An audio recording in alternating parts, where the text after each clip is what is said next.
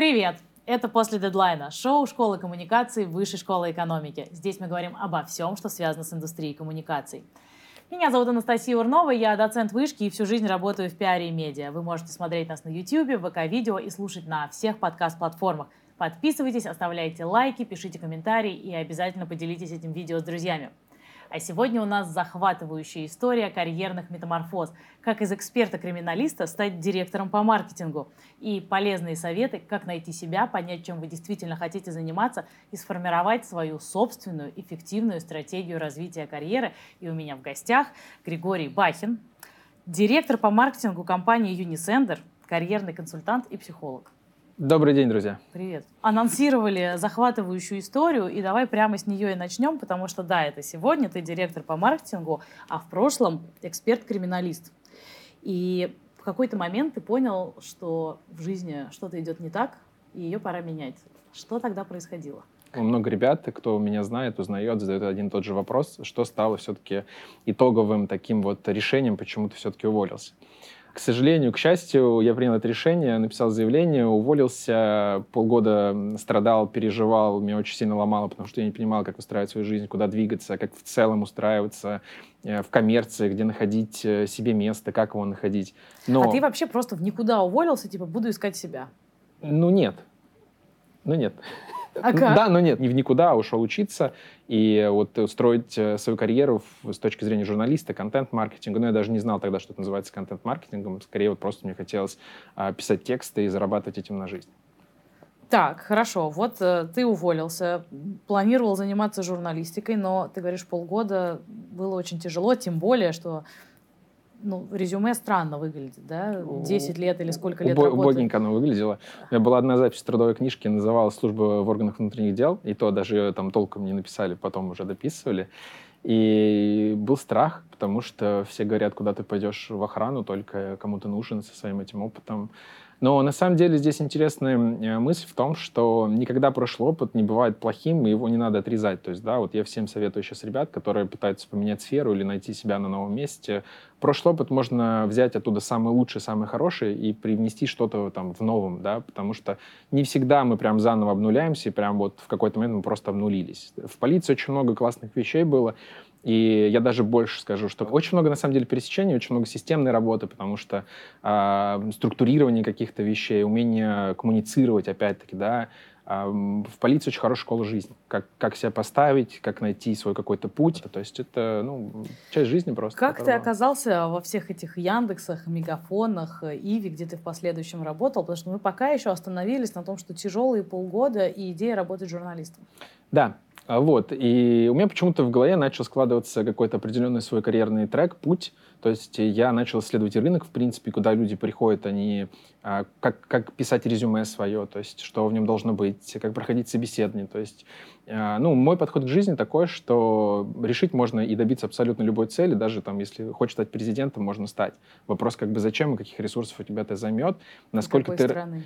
Да, и насколько ты готов э, ради этого, ну, прям работать, пахать, то есть проводить определенную рефлексию, понимать, что ты делаешь хорошо, что плохо, кого привлекать для помощи и так далее, так далее, так далее. То есть поэтому, но доби- добиться можно любой цели. И у меня была мысль, это, мне нужна была какая-то стажировка, и у нас преподавал э, Сергей Пронько, это парень из э, тогда Мейла, потом он ушел, э, ну, я не знаю, где-то сейчас в какой-то игровой индустрии он там. И я просто подошел к нему, он как преподаватель, говорю, слушай, хочу вот простажироваться в Mail.ru можешь меня взять или нет. То есть э, он говорит, да, приходи. Причем ты был готов работать бесплатно? Это была бесплатная абсолютно стажировка, она была абсолютно никак не оформлена, я не получал никакие деньги, то есть это просто фактически можно было там нигде ее не указывать. То есть, да, это вот чисто мой, как, мой опыт, я только ради опыта туда пошел. Я простажировался там полтора-два месяца на новостях, новости Mail.ru. Я не думал, что э, там есть какая-то редакция, которая занимается этими новостями. Я думал, что там пишет вот эти модные всякие искусственные интеллекты, эти новости, да. Э, там сидели классные ребята с журналистским опытом, опытом, с редакторским опытом, и они помогали мне оформлять вот эти статьи, как писать, э, почему такой заголовок, почему нужно там э, взять ту фотографию с базы данных. То есть это прям такая сугубо журналистская работа. И, по сути, э, новости Mail.ru является прям а, трафикогенерирующая история для всех проектов остальных. Там было 9, по-моему, медиапроектов э, в Мейле. Я не знаю еще сколько осталось там. Здоровье, спорт и так далее. Вот этим всем занимался там. И потом вышел, уже понимая, что нужно, деньги заканчиваются. Там дых особо и не было после полиции. А, и нужно что-то прям куда-то уже пристраиваться. И, соответственно, два предложения поступило. Журналист э, в газету «Метро» и первая должность — это контент-менеджера в компании там, из B2B-сегмента, которая занимается сувенирной продукцией. Ты говоришь, пришло два предложения. Ты опубликовал резюме Headhunter. на HeadHunter. Только HeadHunter. Я всю работу нахожу на HeadHunter. Кайф. Так. Говорят, он не работает, он классно работает. Ну, до определенного уровня он точно работает. Э, и там позицию директора по маркетингу можно найти, работа, ну, занимаясь HeadHunter. И, судя по всему, ты выбрал B2B-компанию. Да. Вот так. Так, что происходило дальше? А, ну, дальше я начал эм, изучать в целом рынок. Мне интересно, чем живет индустрия. Я очень много... А, мне нравится медиа-бизнес, как устроены медийные компании, как устроены редакции. Мне нравились спецпроекты, мне нравится контент-маркетинг. Я начал, соответственно, прям вот с головой туда уходить. Я вел соцсети ребятам, я запустил блог корпоративный у них, я занимался аналитикой этого блога, я ходил, пинал там а, разработчиков, они мне давали какой-то код, я этот код куда-то писал, чтобы сделать тест э, в, в, в этом лендинге в каком-то. И, ну, мне нравилось это развиваться, нравилась эта индустрия, и в какой-то момент я просто перерос эту должность, мне захотелось, ну, чуть больше каких-то бюджетов, больше экспериментов, больше каких-то классных спецпроектов, блогеров там и так далее, то есть. Я... И как так сложилось, я уже не помню, как мы нашлись в Мегафоне, э, и, соответственно, я пришел на собеседование в Мегафон, и, э, ну, прошел его. То есть, да, возможно, даже я его прошел немножко заочно, потому что у меня не было такого прям сильного, классного опыта работы прям в диджитал-маркетинге, в интернет-маркетинге, но у меня было хорошее понимание рынка.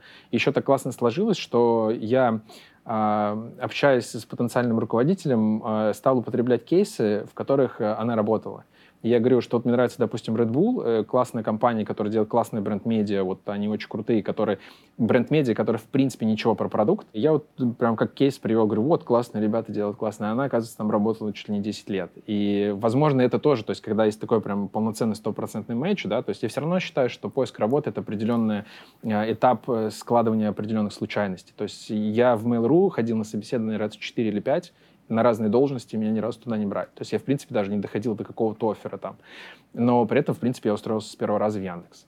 Поэтому я всегда говорю, что пути Господни, как говорится, ты можешь очень сильно хотеть работать, не знаю, там, в каком-нибудь Сбербанке, но так будет складываться, что ты туда не попадешь. Но при этом ты можешь классно там устроиться в какой-нибудь ВТБ, условно, ну или в какую-то другую компанию. есть, поэтому всегда элемент случайности такой есть. Получается, ты дорос до директора по маркетингу за пять лет? Да, это была моя цель, была моя внутренняя такая цель. Мне хотелось прям вот стать там полноценным директором по маркетингу. Я э, смотрел, какие нужны скиллы, э, где мне их взять, э, что мне взять на работе, где мне пройти обучение какое-то. И, соответственно, вот так плавно-плавно двигался. Какую компанию надо пойти, чтобы мне потом, соответственно, какие кейсы наработать. То есть я всегда говорю, что нужно работать 90% это рутина, которую человек делает внутри компании, и 10% это какие-то проекты на рост. То есть это какие-то кейсы, какие-то э, для портфолио, то есть какие-то результаты на вырос, скажем так, да, что, в принципе, ты можешь продать дальнейшем своему работодателю и что тебя удорожает как специалиста. Но смотри, я сейчас услышала очень важную вещь из того, что ты говоришь, что по большому счету во многом секрет успеха — это в четком понимании точки Б, место, куда ты хочешь попасть. То есть вот твое очень конкретное целеполагание. Да, но ты не всегда же можешь как бы вот ее найти. Эту именно, точку. потому что мне кажется, что одно дело, когда ты реализуешь какой-то маркетинговый проект, ты там вообще двигаться не начинаешь, пока цель себе не поставил. Но когда речь касается себя любимого, вот настолько хорошо в себе разобраться, это, наверное, самый большой, самая большая сложность. Мы сейчас, я надеюсь, вместе с тобой еще посмотрим вообще, как двигаться, поэтому, а, ну вот делая шаг назад, ты рассказал о том, что все началось с того, что ты почувствовал, что выйти из дома каждый день — это колоссальное внутреннее усилие. И мне кажется, на самом деле с этим очень многие сталкиваются, и не обязательно для этого работать в, ну, наверное, довольно токсичной среде внутренних дел, наверное, не знаю, да, предполагаю меня сложилось такое впечатление. Но э, я сама по себе знаю очень хорошо это ощущение, работая всю жизнь в коммуникациях. И вспоминаю свою бывшую коллегу, с которой мы обсуждали, и я помню, как она мне говорила, ты знаешь, у меня вот после отпуска или вечером в воскресенье такое ощущение, что я готова себя наручниками приковать к батарее, либо же завтра на эту работу не идти. Ты вот, я сейчас говорю, я прям вспоминаю ощущение, как все внутри сдавливает, тебя прям мутит. Но как бы ты идешь в эту тьму, почему мы оказываемся в этой ситуации и почему люди довольно часто долго в ней живут и ничего не меняют. Э, на нас влияют определенные события. То есть у нас есть э, эпоха какая-то, есть какой-то длительный период времени, то есть, который на нас влияет. И вот это вот пространство, которое возникает между, а, между точкой А и точкой Б, да, там, между новым вызовом фактически, то есть мы к нему тоже должны адаптироваться, то есть мы должны понять и разобраться в нем, то есть к чему это нам дано. Потому что в любой работе есть и плюсы, и минусы. В любой работе есть определенные рутины. То есть, да, я вот ну, не соглашусь с тобой, что все было настолько прям плохо, фигово в твоей работе. То есть, возможно, там были какие-то пункты, поинты, которые можно было разобрать, можно было переработать, можно было понять, ради чего ты это делаешь. То есть, да, есть эмоции. Чтобы доказать, что я справляюсь. Это эмоции. А есть как бы э, действия. Вот когда как бы эмоции идут всегда перед действиями. То есть, и когда вот э, ты включаешь эмоции, то тебе кажется, вот это все плохо, человек дурак, коллега не тот, работа э, фигня полная, то есть я не развиваюсь, я не расту. Но когда мы убираем эмоции просто в сторонку и начинаем как-то трезво и э, там с, сверху смотреть на то, что происходит на нас, как определенную какую-то функцию, мы начинаем понимать, так, есть, условно говоря, там Гриша, допустим, который там, у него есть такой набор там скиллов, не знаю, там в контент-маркетинге, у него нет скиллов там в перформансе, но он здесь на этом месте может поднабраться перформанс-скиллов, Дальше ему нужно куда двигаться? Он хочет там стать, не знаю, там хедом, там, директором по маркетингу. Куда ему? Нужна крупнее компания или еще что-то. И то есть таким образом можно стратегически простроить какие-то ключевые точки. Но здесь еще важная история — это мотивация там, да, человека, мотивация сотрудника, что им движет. То есть что движет там, тобой, когда ты хочешь перейти на одну должность там, на, в другую компанию. То есть это деньги, это только ли деньги, да, там, это функционал, это проект, который ты можешь переупаковать в кейс, продать дороже через энное количество времени. Я, например, порой советую ребятам, слушай, там, не торопи сейчас менять какую-то работу, поднаберись каких-то опытов, потому что ты потом можешь продать себя в два раза дороже. Ну, то есть, если ты сейчас просто куда-то перейдешь, ты снова нужно там адаптироваться, как-то себя как бы рекомендовать, там, да, зарекомендовывать, а может, ты тут посиди, подсобери те навыки, которые тебе необходимы, продай сразу там на другую должность, на там плюс один, на дороже X2 и так далее. То есть, поэтому не всегда нужно прям вот, ну, за эмоциями следовать, да, нужно скорее как-то где-то, ну, опять, если брать немножко такой из психологии, а, есть э, наши проблемы вызваны ассоциацией. То есть мы ассоциированы в проблеме. И чтобы нам разобраться в проблеме, нам нужно стать диссоциацией. То есть нам нужно отойти на шаг куда-то в сторону и посмотреть со стороны на эту историю. В психологии много разных техник таких, да, но вот когда мы смотрим со стороны, тогда мы включаем эмоции, включаем рациональность определенно. И ищем смысл в том, что мы делаем. То есть, да, вот какой смысл был для тебя, что ты ходила на эту работу? То есть, возможно, ты поняла, что так ты работать не хочешь, что ты не хочешь вот такие условия, таких коллег, такой продукт, что ты хочешь что-то другое. И это стало твоим драйвером для того, чтобы ты это другое искала. И, соответственно, потом ты находишь более то, что тебе ценно и целостно для тебя. Это правда. Тогда смотри, еще важный вопрос, который, мне кажется, возникает у многих, когда ты оказываешься вот в этой тяжелой жизненно рабочей ситуации. Ты думаешь, все, пусть оно все горит э, синим пламенем. Я эти все маркетинги, пиары, коммуникации бросаю. Вот как понять, я хочу бросить вообще профессию или мне бы просто компанию поменять? Ну, сейчас для этого есть очень много других возможностей. Попробуй, э, там, не знаю, свое дело какое-то, возьми проект на фриланс, э, договорись с кем-то из коллег э, что-то там дополнительно замутить, например. То есть, э, 90... да я лежу выгоревшая, ненавижу все. Какой там дополнительный проект? Ну, на самом деле, 80-90% людей, которые вот там, я там устал от маркетинга или от какой-то другой профессии, попробовав что-то новое, они снова возвращаются потом в свою первую профессию, потому что всегда кажется, что есть какая-то точка, где а, более комфортно, где более круче для нас, где мы можем себя реализовать. Но на самом деле это не так. От себя бежать как раз не надо. То есть, если мы потратили э, кучу времени, мы являемся экспертами, мы потратили ресурсы на то, чтобы развить себе какие-то навыки, компетенции, то есть, да, в моменте отказываться, выгорание — это нормальная история. Выгорание говорит про то, что мы не умеем э, выстраивать свое какое-то пространство, то есть, да, мы не можем выстраивать э, приоритизацию определенную между, что нам важно, что нам важно в работе, что нам важно в личной жизни. И, соответственно, в какой-то момент вот этот баланс нарушается, и мы начинаем э, работать ради работы.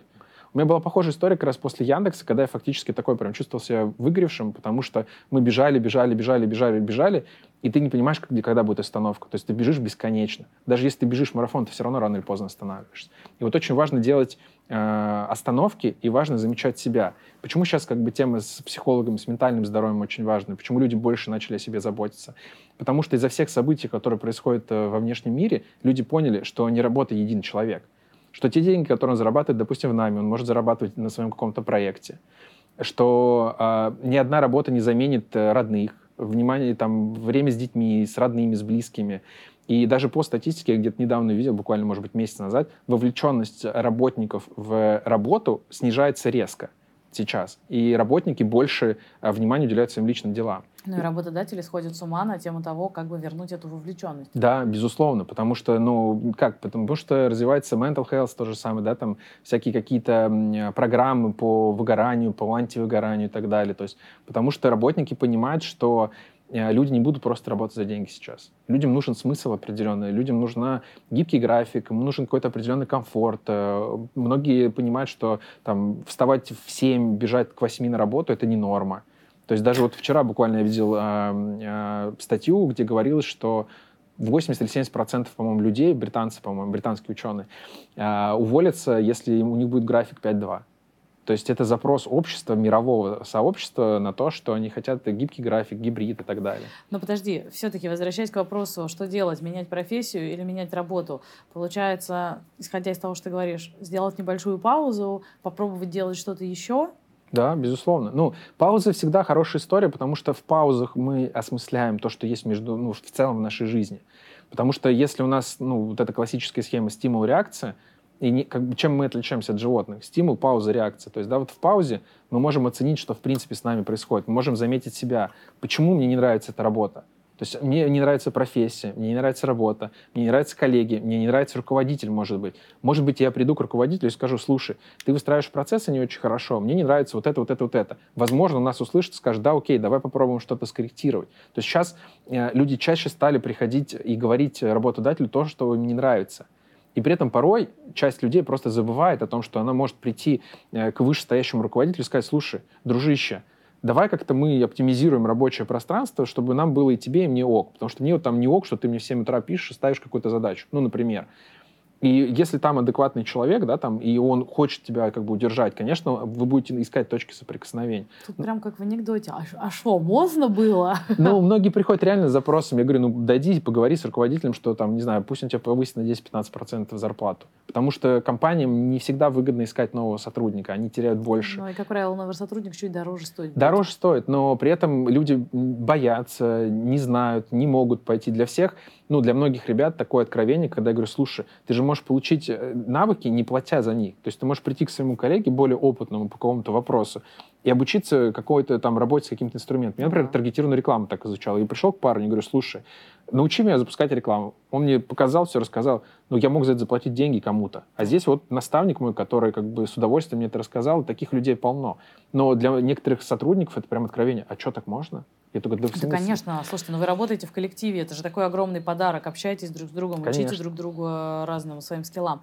Про то, что ты говорил, про то, что надо делать паузы, мне это очень напомнило. Сейчас, мне кажется, набирающая популярность такая, наверное, это коучинговая концепция спринтов и планирования своей жизни, что ты планируешь там условно каждый месяц, у тебя спринт три недели, ты ставишь себе конкретные цели на эти три недели, потом ты неделю отдыхаешь, проводишь какую-то рефлексию и еще три недели. Но тут, правда, опять же, трюк в том, что это все про наличие у тебя конкретной цели. А ну, ее максимально сложно, как мне, по крайней мере, кажется, себе сформулировать, потому что, вот, опять же, лично по себе могу сказать, мне кажется, я только полгода назад поняла, кем я хочу стать, когда вырасту. А, и часто ты и в 50 лет еще не знаешь, кем ты хочешь стать, когда вырастешь. Как вообще ответить себе на этот вопрос, чего я хочу? Так это, ну, можно всю жизнь прожить и не понять, что можно, ты в итоге но хочешь. Но ты же ищешь, ты же страдаешь, так, это же э, болезненный процесс очень. Э, в поиске как раз рождается истина. То есть, э, как я могу сказать себе, каким спортсменом я хочу быть, если я не занимаюсь никаким видом спорта?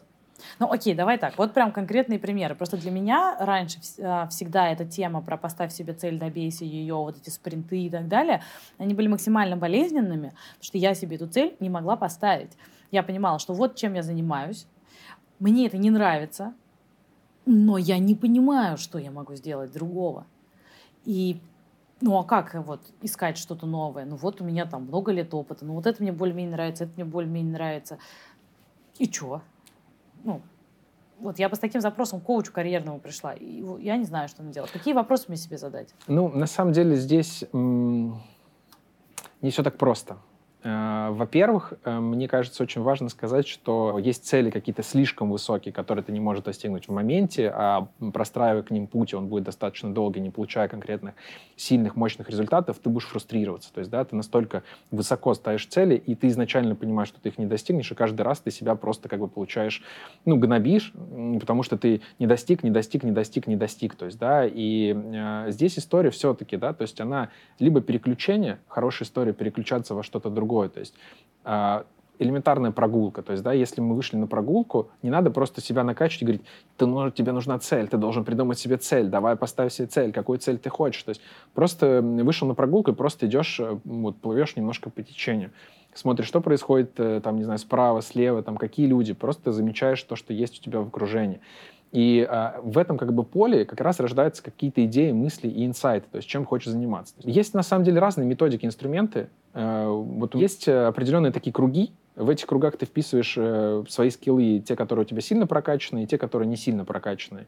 И среди вот этих вот такой, как бы, как он там, проективный методик, что ли, называется, то есть, да, ты можешь определить э, несколько направлений, которым бы тебе хотелось заниматься.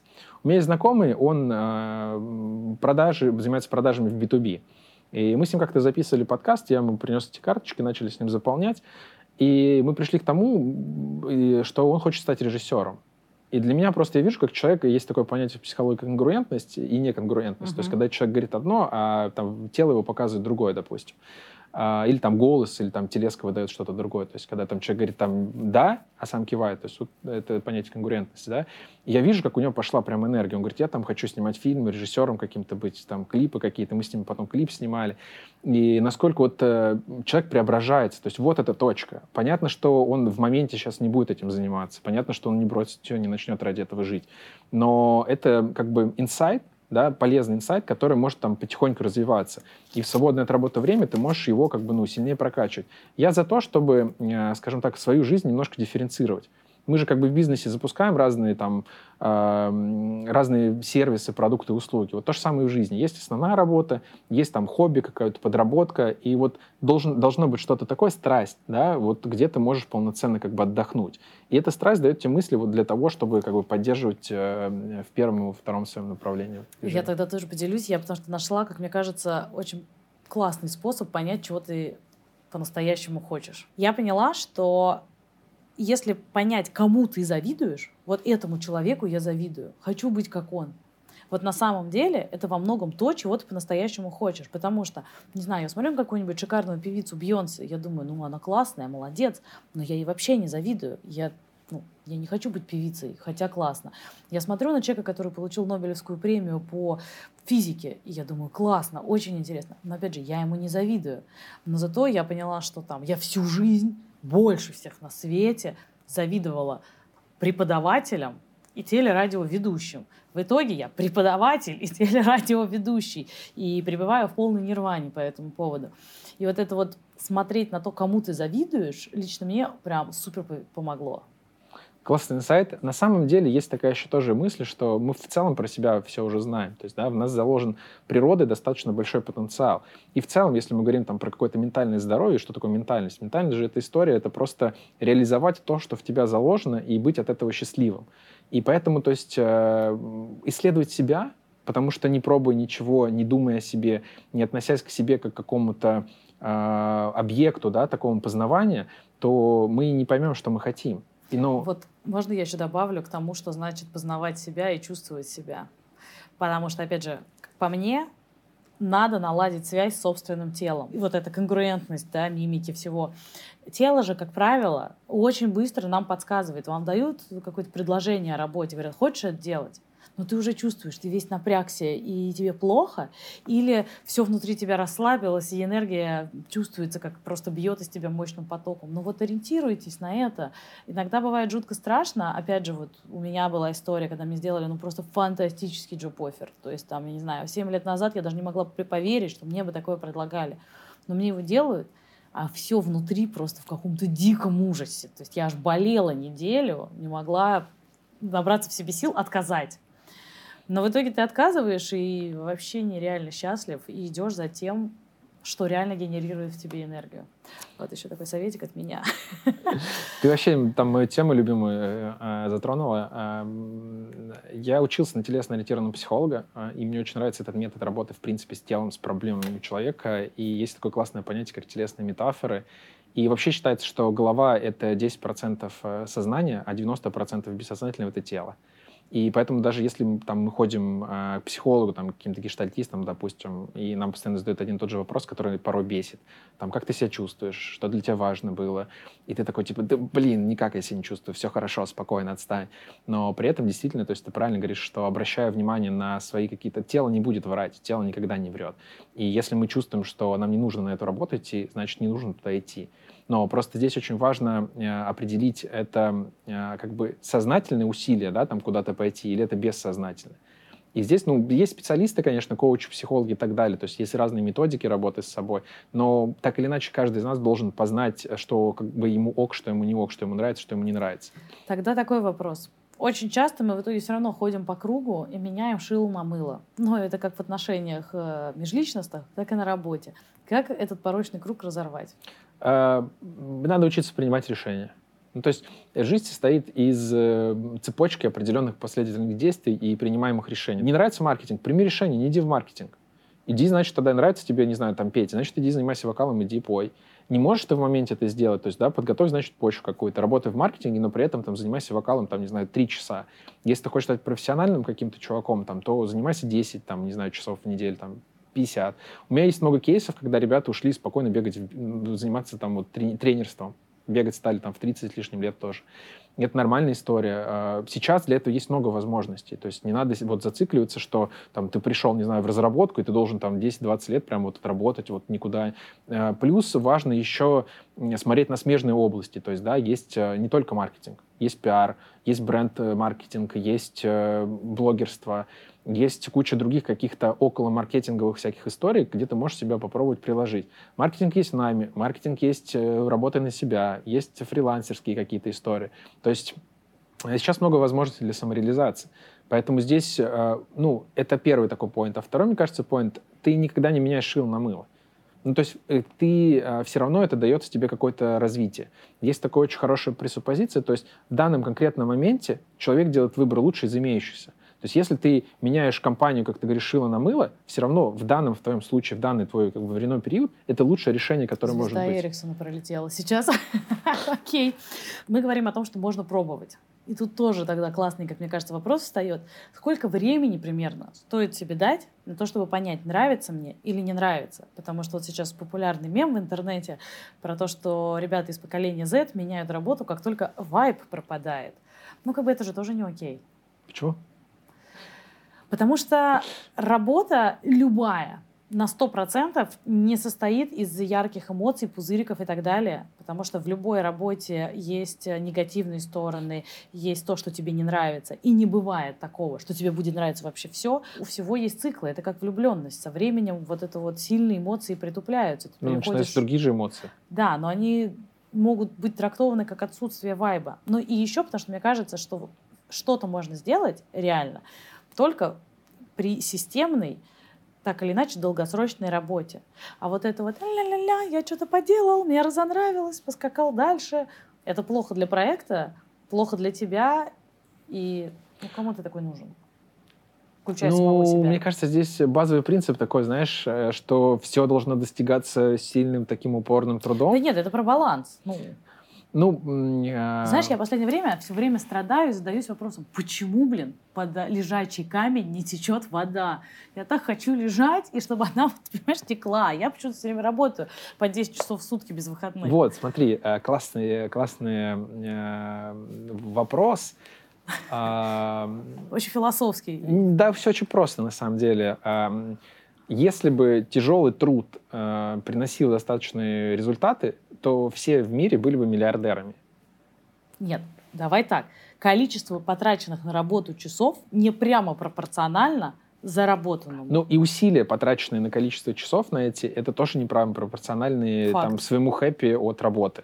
То есть вопрос, что там ты делаешь сегодня, чтобы быть эффективным, там, не знаю, крутым, там, развиваться завтра, послезавтра, с точки зрения дохода, скиллов и так далее. То есть, возможно, ты 90% времени сейчас делаешь полную какую-то фигню. Возможно, тебе нужно делать э, там 70% совершенно другое. То есть ты там, не знаю, приходишь на работу, работаешь по графику, делаешь там 25 проектов, а с них э, там ты приходишь потом следующему работодателю говоришь, что у меня есть 25 про- про- проектов, портфолио, смотри, возьмешь меня или нет? Скажешь, да, типа, вот если бы у тебя был один вот такой, мы бы тебя взяли. А, и вот, то есть вопрос, баланс... Я что, сейчас боль испытываю, честно говоря. Что, что ты в итоге делаешь, да, для того, чтобы быть э, там, кем, кем ты хочешь быть завтра. Вот, поэтому э, это, мне кажется, важная такая вот история, что действительно вот это все не, пропор... не прямо пропорционально. Это скорее вот та точка, в которой ты бьешь, насколько ты эффективно в нее бьешь, в эту точку. То есть какого-то такого времени, что пришел на новую работу, да, ей хотя бы три месяца, или там полгода, или неделю, такого не вывести? Ну, смотри, я сторонник э, того, что время, цикл жизни работы в компаниях у сотрудников сокращается. Я уверен, что особенно на позициях маркетинга, там, пиара, а, люди работать должны там, от года до двух максимум. То есть там полгода ты адаптируешься к работе, а, там полгода где-то ты там ну, чуть глубже проникаешь в какие-то детали, ты там нарабатываешь какой-то социальный капитал в компании, там полтора, ну, полтора там, года, ты уже там где-то как-то бомбишь, перформишь и показываешь какой-то результат. Дальше уже нужно смотреть, либо ты развиваешься внутри в компании, там куда-то в глубину, в рост уходишь, там, ну, как правило, компании редко предоставляют такие возможности. Самый хороший, как бы, рост с точки зрения дохода и функционала, ты переходишь скорее там на плюс один позицию в какую-то там компанию конкурента или в какую-то там похожую компанию. Потому что бизнес быстро меняется, рынок быстро меняется. То, что молодое поколение молодое хочет перескакивать с одной работы на другое, дело одно, второе, третье, но это опять-таки состояние рынка. То есть компании не готовы там десятилетиями тоже удерживать сотрудников. То есть они дают какой-то вот функционал сугубо узкий, понятный. Вот ты иди в нем разберись. Э, современная молодежь очень классная, она очень классно работает с технологиями, она прекрасно понимает. Им тяжело удерживать внимание годами на каком-то узком функционале. То есть ты ему постоянно должен... Четыре года хотя бы. Ну, а за 4 года, вот я говорю, вот я работаю в сфере интернет-маркетинга, допустим. Да, 10 лет назад этой профессии не было. СММщик был, это человек, который подай, принеси кофе. Сейчас СММщик — это один из ключевых людей в компании, который занимается трафиком. Пять с половиной часов люди проводят в России в соцсетях. 80% людей э, имеют доступ к соцсетям. Ну, то есть, как бы нужен SMM в компаниях. Если мы говорим, что госорганы начали открывать SMM, как бы, э, сообщество, Поэтому вот, то есть за пять лет может появиться новая профессия. Поэтому да, вот, то есть переходить быстро, короткие какие-то сроки работы. Плюс э, я верю в то, что мы сейчас живем в эпоху проектов в целом и личных проектов в том числе. И человек, который сделал несколько классных личных проектов, он может принести больше пользы в компании, чем человек, который работает, там, не знаю, 5-10 лет. Аутсорсная работа, фрилансерская работа с компаниями, с корпорациями, она приносит... А, это позволяет тебе расширять э, функционал тоже. То есть, да, и ты, я, например, поработал э, в телекоме, я поработал э, в IT фактически, я поработал в Якоме немножко. То есть я поработал в медиакомпании. То есть я понимаю, как маркетинг работает тут, тут, тут, тут. Это мой подход. То есть, да, я скорее вот, возможно, где-то, как там меня называют джампер, да, там везде по чуть-чуть с одной стороны. С другой стороны, э, это как, ну, можно развиваться горизонтально, а можно вертикально. То есть я мог быть каким-нибудь крутым специалистом в области, там, не знаю, перформанс-маркетинга, знать, как устроена каждая кнопочка, как меняется интерфейс там в таргетированной рекламе, допустим. И это тоже хорошо, это неплохо. Но это как бы выбор человека. То есть вот он хочет быть экспертом, там, не знаю, таргетированная реклама ВК. Окей, он качает себя 5-10 лет в этой сфере. Мне интересен такой подход. Мне интересно разные компании, разные продукты. Мне хочется запускать их, какие-то закрывать, там, смотреть, почему это работает, не работает. То есть я скорее такой какой-то экспериментатор. И, ну, там, экспериментатор-результатор, да, потому что мне нравится все-таки получать какой-то результат, не просто эксперимент ради эксперимента, а как, вот изменив вот тут, как мы повлияем на итоговый результат. Слушай, ну классно, что ты разрешаешь нам не иметь какого-то узкого конкретного фокуса, потому что мне тоже сейчас, кажется, об этом очень много говорят, что результаты там, куда вот ты сфокусировался. В принципе, то, что ты говоришь, по крайней мере, этот фокус можно иметь не долгосрочный, а я вот этот год делаю это. Во-первых, смежных областей очень много, да и внутри вот этой нашей индустрии коммуникаций э, здесь профессий миллиард. И вот, допустим, там, не знаю, я пиарщик, я бренд-менеджер, вот я это делаю, делаю, и думаю, может, еще что-то попробовать. Как мне вообще разобраться, куда мне дальше двинуться? Ну, в первую очередь, э, нужно смотреть за рынком. Вообще, в целом, куда двигается рынок, как меняется его структура игроков, э, компаний, что люди делают. То есть э, быть экспертом с точки зрения профессии своей. То есть не надо никогда останавливаться на достигнутом. То есть если мы говорим про там, прогресс, про там, какой-то кратный рост в профессии, в карьерном треке, то это, а, про активность, и, б, это как бы наблюдательность. То есть да, ты должен понимать, как живет рынок. То есть как живет конкуренты, какие они продукты запускают, какие сервисы, как они устроены. Я люблю читать различные там инвестиционные отчеты, обзоры бизнесов. И это как бы интересно. То есть, да, то есть я понимаю, куда будет двигаться так или иначе рынок. То есть чем будут заниматься другие компании. Если мы смотрим там, не знаю, на там тот же Яндекс, допустим, что Яндекс запускает, то есть как у них устроен маркетинг, какие рекламные кампании, там барьеры, драйверы и так далее. То есть ты э, как, как эксперт, ты смотришь, что вообще в целом происходит на рынке. И там ты начинаешь понимать, соответственно, где тебе интересно. То есть, ну вот сейчас много ребят приходят и говорят, мы вот запускаем классные спецпроекты, что куда нам двигаться? Потому что спецпроекты в компании теряют свою там актуальность, да, и люди хотят, ну, почему перформанс хорошо? Потому что ты вложил 100 рублей, ты понимаешь, что ты получишь на выходе. С какое количество людей там кликнут на твой баннер. Это понятная прозрачная история. Почему люди не любят там э, бренд-маркетинг, допустим, контент-маркетинг? Долгая, непонятная история. Ты вкладываешь, допустим, миллион в редакцию, как понять, как оценить, насколько она эффективно работает или нет? По количеству трафика, ну, на старте она генерит там нули почти. Через год она может генерировать миллион, допустим, трафика тебе в блог, прокачивает твой бренд в том числе. Но как вот это узнать, как это понять, да? То есть ты должен за этим смотреть. То есть ты смотришь, что я, например, ходил на собеседование год или там полтора назад и говорил, что, ребят, перформанс фигня, он как бы начнет загибаться рано или поздно. Мне говорили, нет, вот нам нужен там типа head of acquisition, вот тот, который будет заниматься чисто перформансом. Там, э, в тех соцсетях, про которые сейчас нельзя говорить, допустим. Я говорю, окей, ну я вот хочу в контент-маркетинг, мне нравится контент-маркетинг. Я как бы контентщик себя считаю, mm-hmm. считал. Я хочу этим заниматься. Все, пока ты нам не подходишь. Окей. Ну что мы сейчас видим? Сейчас мы видим бум бренд-медиа просто. Вот ребята, которые умеют создавать бренд-медиа различные, да, то есть они будут в топе. Поэтому э, вот если я, ты вовремя, допустим, был перформансником, а полгода, год назад ты начал видеть вот этот какой-то восходящий тренд про там бренд-медиа, сумел перестроиться, набрать каких-то компетенций, пожалуйста, иди. Много приходит сейчас ребят, говорят, мы бренд-менеджеры, куда нам двигаться? Бренд-менеджеры есть э, как бы онлайновые, офлайновые, их называют там. Офлайновые те, которые занимаются там разработкой продуктов, э, упаковки там всяких соков, вот это все там, да, а, а онлайн скорее просто занимаются метриками какими-то, там, исследованием в большей степени, а, запуском там, ну, исследованием аудитории, там, портрет целевой аудитории и так далее, там, какое-то бренд-позиционирование, они немножко функционал различаются. Вот если ты хочешь быть, а, допустим, в FMCG куда-то пойти или в ритейл, вот тебе нужно набирать офлайновый опыт. Запускай свой продукт, участвуй в коллаборациях, тогда ты можешь как бы... Плюс сфера еще, да, вот там буквально вчера как раз девочка писала, у нее там бьюти, условно говоря, сфера. То есть у тебя хороший опыт в бьюти, но тогда ты как бы выбирай какие-то FMCG ритейл. То есть ты навряд ли пойдешь какой-нибудь там бренд-менеджер в тот же там какой-то IT-компании, потому что у тебя не супер профильный как бы опыт получается. Поэтому здесь вот смотреть, какой у тебя опыт есть, куда ты хочешь двигаться и что в целом происходит э, с рынком. Понятно, что сейчас начнут расти а, около государственной компании. Но это уже был тренд где-то год-два назад. То есть очень многие крупные корпорации скупали небольшие стартапы. Это на самом деле классный тренд был, и он ну, потихоньку остается. Сейчас он немножко так пошел на спад, но он снова будет подниматься, я уверен это когда люди создают бизнесы под продажу изначально. То есть это сугубо какой-то, не знаю, западный, наверное, подход к бизнесу, когда ты запускаешь какой-то сервис, продукт, услугу с целью продажи там государства, либо госкорпорации, либо там какой-то большой крупной корпорации. И вот многие ребята сейчас создают вот эту историю, поэтому э, вопрос как бы всегда я задаю один, когда ко мне приходят там на карьерную консультацию, чего ты сам-то хочешь? Э, и вот наблюдение за рынком, примерно ну, понимание рынка, как он устроен, куда он движется. Я почему хожу на собеседование? Потому что мне интересно э, такой нетворкинг и как компании, какие стоят, стоят задачи перед бизнесом и как компании развиваются. И я даже иногда просто выполняю тесты ради кейса, порешать кейс, э, посмотреть, э, как, как, ну, какие-то, может быть, отчеты компании присылают, или в целом подумать, какие вот запросы есть у различных корпораций. Хорошо.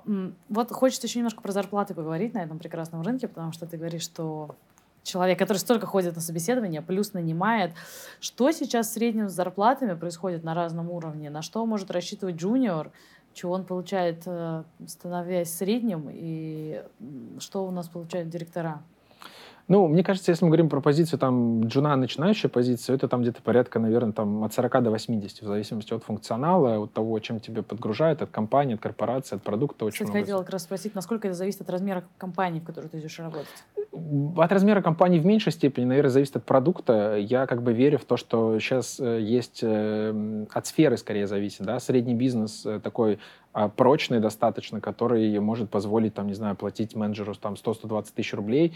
Не все крупники могут позволить. То есть в крупняк больше спрос, соответственно, больше кандидатов и больше есть возможность выбора там более дешевого кандидата, скажем так. То есть а, джуновские позиции 40-80, это я бы закладывал плюс-минус. А, здесь очень хорошо, мне кажется, для джуна история про свое какое-то дело, про свои какие-то фрилансерские проекты, про свои активы с точки зрения цифровых э, каналов. Там, допустим, если у тебя инстаграм-аккаунт на 10, 20, 30 тысяч подписчиков, э, тебя охотнее возьмут в какую-то компанию, чем у тебя этого нет. То есть, да, я всегда рекомендую прокачивать свою экспертность, в том числе там запускать телеграм-канал, пусть там будет 300-500 подписчиков, не вопрос. Это все равно можно дополнительно продавать на собеседованиях. Это хорошая история входа в профессию, показывает вас как специалиста, как интересующего специалиста.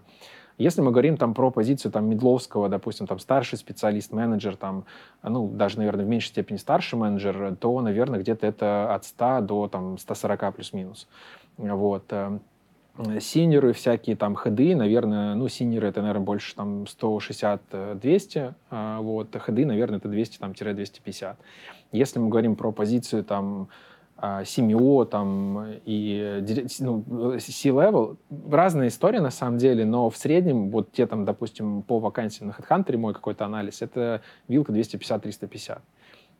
500 э, почти там никто не предлагает. Вчера даже я где-то видел э, такой прям у одной карьерного консультанта э, пост про 500 тысяч рублей. То есть все говорят, приходят и просят 500 тысяч рублей. Вот какая-то, типа, цифра непонятная, почему, типа, 500, почему все приходят и просят вот эту там сумму. Но там хедовская, директорская позиция в среднем где-то там 250-350, в принципе, э, ну, не то, что прям очень много там вакансий, позиций, но они есть, да, это вполне можно найти себе такую работу. Ну, и у меня есть ощущение, что вакансии вот эти вот уже руководящие, они уже больше не по хедхантеру, а люди ищут своих не совсем. Ну, есть э, вообще позиция там C-level, допустим, да, вот, ну, по моему опыту, э, есть два входа в эту профессию, ну, по опыту там разговора с карьерными консультантами, э, есть два входа в эту позицию, в эту роль. Первый — это ты долго и муторно работаешь в компании там и снизов поднимаешься там до вершины, потому что а, там позиция директора по маркетингу, она немножко расстрельная. То есть люди и компании не хотят рисковать а, бизнесом своим, потому что, как правило, это бюджеты, большие, маленькие, ну, там по-разному бывает, но это все равно там управление бюджетами, командой, да, и это все-таки, ну, по сути, лицо компании, да, то есть такое. И компании не очень хотят брать какого-то там кота в мешке, поэтому если ты там долго работал, проявлял лояльность компании, конечно, тебе будут там охотно повышать, ну, плюс есть там, всякие личностные факторы, ну, там не будем про него говорить, опустим, да, то есть это всегда он есть. А, и вторая история, ты скорее с рынка, с какого-то сегмента приходишь, но тебе нужны какой-то там личный бренд прокачанный, либо какая-то медийность. То есть э, люди понимают, что ты работал там в компании там АБВ, ты зарекомендовал себя как классный специалист, допустим, в онлайн-продажах в Якоме, и вот тут мы запускаем продукт, там, допустим, Якомовский, соответственно, мы тебя можем к себе взять. То есть, скорее всего, вот такая история.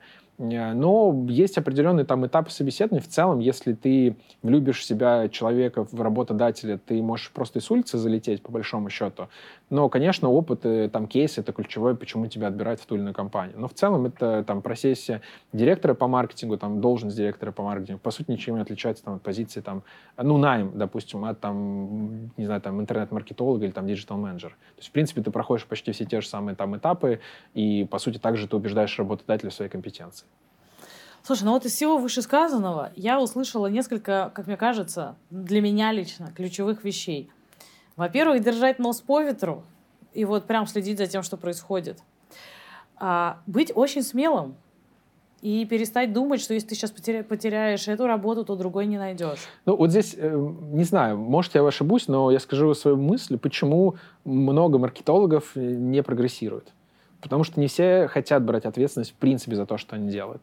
То есть большинству ок, вот он пришел, вот это моя полянка, это не моя, как сейчас модно говорить, зона ответственности, и все, вот он ее возделывает. Чем больше, почему я говорю про решение, да, вот научись брать ответственность, научись факапиться, окей, не вопрос, то есть, но вот эти вот решения, вот это стремление что-то сделать полезное в профессии, в себе, в компании, прокачать себя, оно дает тебе как бы рост, boost и в карьере, и в зарплате, как ты хочешь. Но многие не хотят брать. То есть вот я лучше 25 раз пересогласую с руководителем какую-то историю, да, чтобы лишь бы, не дай бог, я что-то не накосячил. Риски, понятны, там в коммуникациях, в маркетинге достаточно высокие. Э, понятно, что нужно что-то согласовывать, безусловно.